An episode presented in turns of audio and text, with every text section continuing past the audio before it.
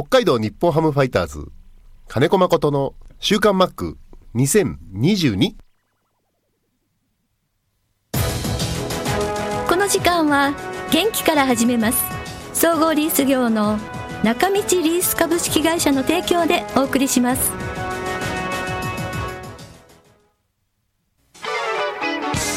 設備機械車のリース。損害保険生命保険融資サービス。中道リースがあなたの会社を強力にバックアップ。設備投資のお手伝いをします。北一条東三丁目。中道リースは北海道日本ハムファイターズと三角山放送局を応援しています。週刊マックは札幌市西区のコミュニティ FM 三角山放送局が FM 76.2MHz でラジオ放送インターネットスマートフォンでもお送りしています。こんにちは安村麻里です。さあ今週の週刊マックも12月1日に収録した音源からお送りします。侍ジャパンですごいと思った選手について話してくれました。ではどうぞ。はい。マシアスさん。侍ジャパンを振り返って。人選の時点でかなりレベルの高い選手が集まっていたとお話しされていましたが本戦の中でさらに評価が上がった選手やっぱりこいつはすごかったと思った選手を教えてください。おおすごかった、うん、みんなすごかった、うん、あの稲葉監督がおっしゃられてたように、うん、強いチームにこだわるすぎるとじゃなく、うん、いいチームを作りたいっていうのは就任当時から言われてたこと、全員4番バッターばっかり集めてもおそらくいいチームにはならないだろうとはい、全員エースを集めてもいいチームにはならないだろうとやっぱりそれぞれ役割があって9人ラインナップ並べるならイメージしながらってなると、あの2017年の APBC の時みたいに「え誰この選手?」っていう選手もある。だけどあそこでブレイクした外崎がその後レギュラーずっと掴んだみたいにそのその選手の持ち味っていうのは、まあ、いろんなところで発揮できるはずっていう前提でやっぱり選んでるから今回の。悩んだのはおそらく井端コーチも監督も僕もそうですけど、サードでは悩んだと思います。サードで悩んだ。うん、プレミアまではうん。マッチ、あ松田選手、うん。はい。やっぱりあのリーダーシップというか、うんうんうん。もう元気でチームを引っ張ってってくれるね。最年長なのうんにっていう、うんでそういう姿を、えーテストとか隼人とかが見ることで、うん。変にいろんなものを背負うことなくプレーに専念できたっていうのがあるんです。プレミアまで。は。はい。だけどさすがにちょっと松田選手今年状態が良くなくて、うんでプレミアの時はあと2人野手がいたんで選手うんが。だからごめん今日マッチ控えってことできたけど、はいオリンピックはそれができない人数的に、うんうんだからすごく悩んだーところのポジションではある。なるほど。うん。で村上なのか、岡本なのかっていう話になって、うんうん迷わず村上推し。はい。はい、まあ、守備のこととかも岡本は守れるよっていうことも言われてたけど、交流戦見た時に全然村上いいじゃん守備もってやっぱ大人になってきてんだろうね、うん。まあ1月2月ぐらいまでは2月3月か。あ違うな。毎月やってたから3月2月3月3月3月4月ぐらいまでは多分岡本選手の方が上の方にいたのかもしれない、5月の交流戦ぐらいから、うん、稲葉監督も各球場に見に行く中でとにかく村上のインパクトが強くて僕も一緒に戦った時も僕がヤクルト対日本ハム前までは村上爆発したんだけどすごく楽しみにしたのに爆発してくれるの、うちの試合で一本もヒット出なかったの。何してんだよと思ったんだけど。何してんだよ、本当に。へえ。で侍に一度メキシコとの強化試合の時に村上選手呼んだことがあるんです、はい。3月に。はい。その時も少し差し込まれる感じがあって、あの動く球に、うん。あもうそれは2年ぐらい前なんだけど。うんでそこまではまだあまりいい印象を多分持た持たれなかった。うの、ん。だけど日本シリーズの時に岡本選手が千賀の第一打席にもうインコースのボールぐしゃってやられて、日本シリーズ全然打てなかったの。だから打てなくなった時の出塁率が、村上の方がはるかに高いから、彼三振もするけどフォアボールもめちゃくちゃ選べる、はであとはねスピードがある村上選手って。うんでもう5月の最終段階では村上選手迷わず、先行された感じ。うん当たりましたね。いやーすすごいよあのこのあのバッターを8番に置けるって 今考えたら、これ秋うん試合をしてたらはい。村上選手8番には置けないよね、うんうんうん前も言ったけど柳田選手のふこあの故障があっての、うん。まあ産物なんだけど、村上8番っていうのは。いやーよう考えたらすごい存在感だよね、うん。なんか菊池と海外来たもんね。7番9番、はいっはい。て思ってます、はい。だからすごいなと思った。ままあ山田哲人選手。はい。なかなか若い時はいろいろと国際大会も選ばれてはいるんだけど、思うようにスタートダッシュを切れなかったっていうのがあったと思うんだけど、それを今年は合流からもう払拭されてた。うん。もちろんシーズン中だっていうのもあってモチベーションもあると思うんだけど、うんうんうん。あのバッティングピッチャー僕ずっと全員にやるんですけど、毎日。初日にテストに投げてた時にあ今までと違うと思った。何回も投げてるじゃない、えあの去年も一昨年も。は今までと違うと思って。であれ見て監督もあじゃあテスト1番で行こうよってなったんだと思う、い。うん。いやすごいな。みんなすごいよそれぞれ。やっぱ。まあ確かにねこのメンバー見たらねすごいですけどね。バッ。ティングに毎日投げるともう肌で感じてわかる。うん取り組み方から何から。へえ。そうなんだ。もう大きな財産です僕の、うん。このみ皆さんがね。はい。うん。そして日本シリーズでも活躍したメンバー。そうですね。やっぱ存在感ありますね、ありましたね、うん。村上選手、哲人選手、山田哲人選手、山本由伸選手、うん、やっぱああやってマークされるっていうのもね、うん、一つの武器ですよ、そうですね、うん、ここに投げとけば大丈夫だよっていうのがないもん。あだからまあ一つミスられたらミスったらやばいっていうのがやっぱ相手のプレッシャーになるし、あ、そこを絶対見逃さないっていうところもやっぱりすごい選手ですね。それもある集中力もあるし、でもまあその集中力って準備が生んでるんだけどね、よーし俺がやったろっていう根拠のない気合だけでは打席には入ってないです。はい、ちゃんといろんな準備して、はい、頭の整理もして、うん、うんで山田哲人選手は調子悪かった。うん、やっぱりボールと衝突してるっていうか、体が前に上半身が前に出されちゃってて、いまいちタイミングを取りきれてない打席が最後まで続いてたけど、なんだろうな粘り腰で戦ってた6試合じゃないかなと思う、うん、はい、いろんなものを感じながら見てました、はい。6試合は本当面白かったです、うん、そうですね。うん、見てる方も本当にハラハラしながらも面白かった試合。最後しねもう本当、第7戦を考えてない系統ですね高津監督は。同点のまま、78回清水で行って、9回1人田口が行った後9回の途中から12回投げ切るまでマクガフで行きましたもんね、ああ、そうです、そうです。うん。前あれ第7戦はあったら、マクガフと清水は両方投げれてないからね、うん、ああ、そうですね。うん、いやー勇気あるあれですよねでもね。マックガフ選手を。うん、だからいやもう貫き通してはね。あの、奥川をはい。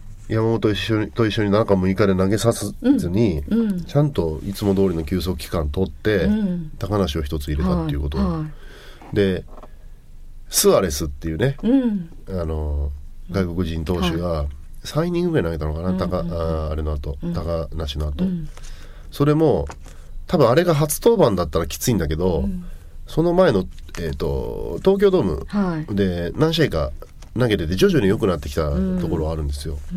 でああいうのがやっぱ中継ぎのロングにいつでも控えてるっていうのはすごく大きかったと思いますね。だから実際マウンドに上がってるピッチャーってか競ってるから、全試合競ってるから全試合同じピッチャーが投げてるような感じしないですか、うんそうですね。どうしても。うん。うん。ここに来てあの一桁の気温でしょう。んああそうですよ、うん。ほっともっと。寒そうだったね。寒そうでしたね。もう白い息出てましたもんねみんな。しょうがないです、大阪ドームじゃない京セラドームはトリプル A のコンサートでしたから。あそうなんだ。コンサート。いやだってこんな時期に日本シリーズ入るなんて思ってないですもんね。まあ思ってないと思われてると困るけどね、うん。日本シリーズは11月いっぱいまでで終わらしますよってことは最悪11月でもあるってことじゃないですか、ね。オリンピックがあるってことは、うんうん。だから言ってみればそこにしかも土日でしょ、えートリプル A のコンサートを入れるってことは京セラドームはオリックスは日本シリーズは出ないと思ってたんじゃないかとか思っちゃうね。まあ確かに確かにそれもあるかもしれないですねいやだって2チームとも去年最下位のチームですからね、言っちゃ悪いけど。まあででもそうですもんね、まあ神宮球場が東京ドームだったっていうのは、うん、明治神宮大会がやってはい、うん。まあ明治神宮外苑球場はまあ言ってみれば国の持ち元に近いから。やヤクルトさんだけど。うん。そうですね。まあ仕方ないですね、うんちょっと見てて寒かったやっぱり足動かなくなって送球が乱れたりとかありましたけど、まあ、あのエラーをやっぱりよくしのいでると思うわ、山本由伸投手。大丈夫大丈夫とは言ってるけど、これ頼むよって絶対思ってるはずなんだから。いやでも顔ちゃんと笑ってましたよ。笑顔えで本当ですか？目は笑ってなかったあ本当。いや本当あのーいや頼もしいなって思って見てたんだけど。一番楽しかったのは糸井義雄君の解説 見てました。見てました。はい。確かに。誰だっけ？あの解説やるったらなんで断らなかったんだって言われたって言ってたけど。あのたどたどしいというか、それが初回から9回まで全く変わらないっていうのが また素敵なところですね。本当ですね。うん。本当はあの2人の解説牧原さんと新井。はい。新井さん。はい新井ちゃんいたけど、はい。フォローしてほしかったなと思うけど 一人ぼっちになってたんじゃないかな、よしおとか思いながら、そうえーうち家族みんなで応援してました。本当ですね、はい。い、やなんかね座る位置もねアナウンサーの横に糸井選手がいて後ろにあの牧原さんと新井さんがいたんですよ。なのでちょっとそしたらなおさらそうそうなんですよ。なおさら、ん。あの実況の方も、んえー糸井義雄の取扱説明書をしっかり、うんあの理解しないと、ね。まあ、好き勝手振ってたら 義雄が困る。うん。はいということでお送りしましたちょっと懐かしい音源でしたけれども2ヶ月前の話なんですけれどもね日本シリーズも、えー思い出しましたね1点差のもう白熱の試合が日本シリーズではありましたけれどもね、えー ななんとなく皆さんも思い出したんじゃないでしょうか。今週も皆さんメールありがとうございます。こちら久々メールが2通。ラジオネーム大谷メロンさん、マックマリさんこんにちは。そういえば1月1日にメールをしたきりになってました。お二人ともオミクロン株に気をつけてくださいねといただきました。ありがとうございます。そしてさらに久々なのが、マックマリさんこんにちは。本当に久々すぎてごめんなさい。玉川です。玉川さんです。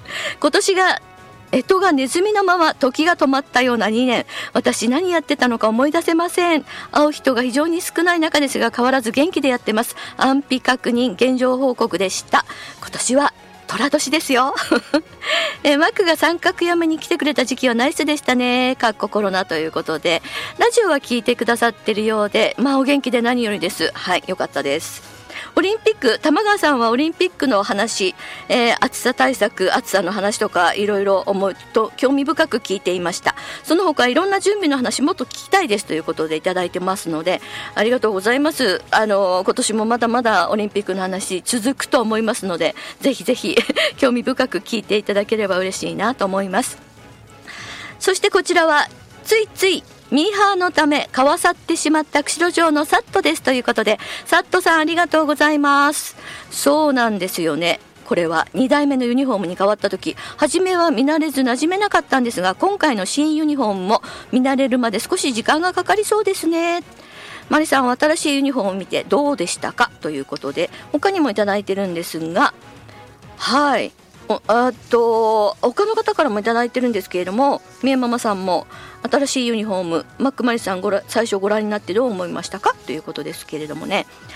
まああのー、大体の方がお話しされてるように私も同じですが本当にシンプルとってもシンプルであのユニフォームもあのロゴもまあ、見慣れるまでやっぱり時間かかりますよね。ずっとやっぱり10年以上このロゴとあの接してきたんでね。ユニフォームはうーんそっかとこれかと思いながら見てましたけれども白と、まあ、ブルーですよね。うん。なんとなくあのいろんな意見あるのと同じです。どっかのチームに似てるなとかなんか新鮮さがちょっとないなとか 思いながらも見てました。ただあのチームスローガンこれはあの新庄監督が決めたということでねあの球団から何十個かこう提案があったけれどもどれもちょっとパッとピンとこなくてということであの新庄監督が決めた。ファンは宝物。これはいいんじゃないでしょうかね。ああいい言葉だなってもうシンプルだけども本当にストレートにこう胸に刺さってくるようないいチームスローガンだと思います。えー、ミポリンさんも新しいユニフォームシンプルですね。ビッグボスが思っていたのとちょっと違ったと言っていましたが私もそう思いました。ダルバってダルビッシュ投手ですね。海外からですけれども好みのデザインだったらしくユニフォーム3着と帽子をお買い上げだそうです。あのダルビッシュ投手は本当にあのファイターズとか北海道のことに関してはすぐに発信してくれるすごい 本当にすごい。で、えー、みぽりんさんからも続きで札幌駅前札幌の方限定になってしまいますけれどもね地下歩行空間に展示された、あのー、巨大な巨大な広告ユニフォーム姿とそれともうあの全国のニュースにも取り上げられてますけれどもビッグボスと書いたあの名刺がですね初日4000枚貼られて、まあ、誰でも50人お持ちくださいということだったんですけれどももうあのお一人1枚とは限らずもう何枚も持っていた方ももちろんいらっしゃるんでしょうね。でそれが早速もうなんかあの、いろんなね転売されてるということはちょっと本当にちょっとあやっぱりこういうことになっちゃうのかと思いましたけれどもねうんいやでも売る人買う人いるんだなと思いながら見ていました。私はあのちょっと大通りに出てないのでその巨大な広告を見てないんですけれどもね。ちょっと来週あたり行けるかな？どうでしょうかね。札幌北海道も昨日からまん延防止等重点措置地域になりましたのでなるべく不要不急の外出は避けるようにはしています。ロコさん、ありがとうございます。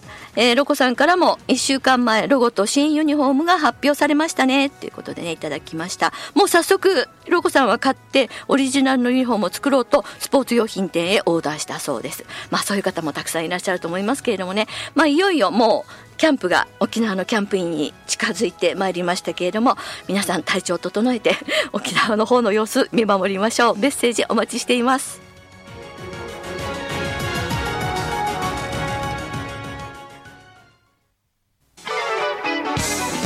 設備機械車のリース。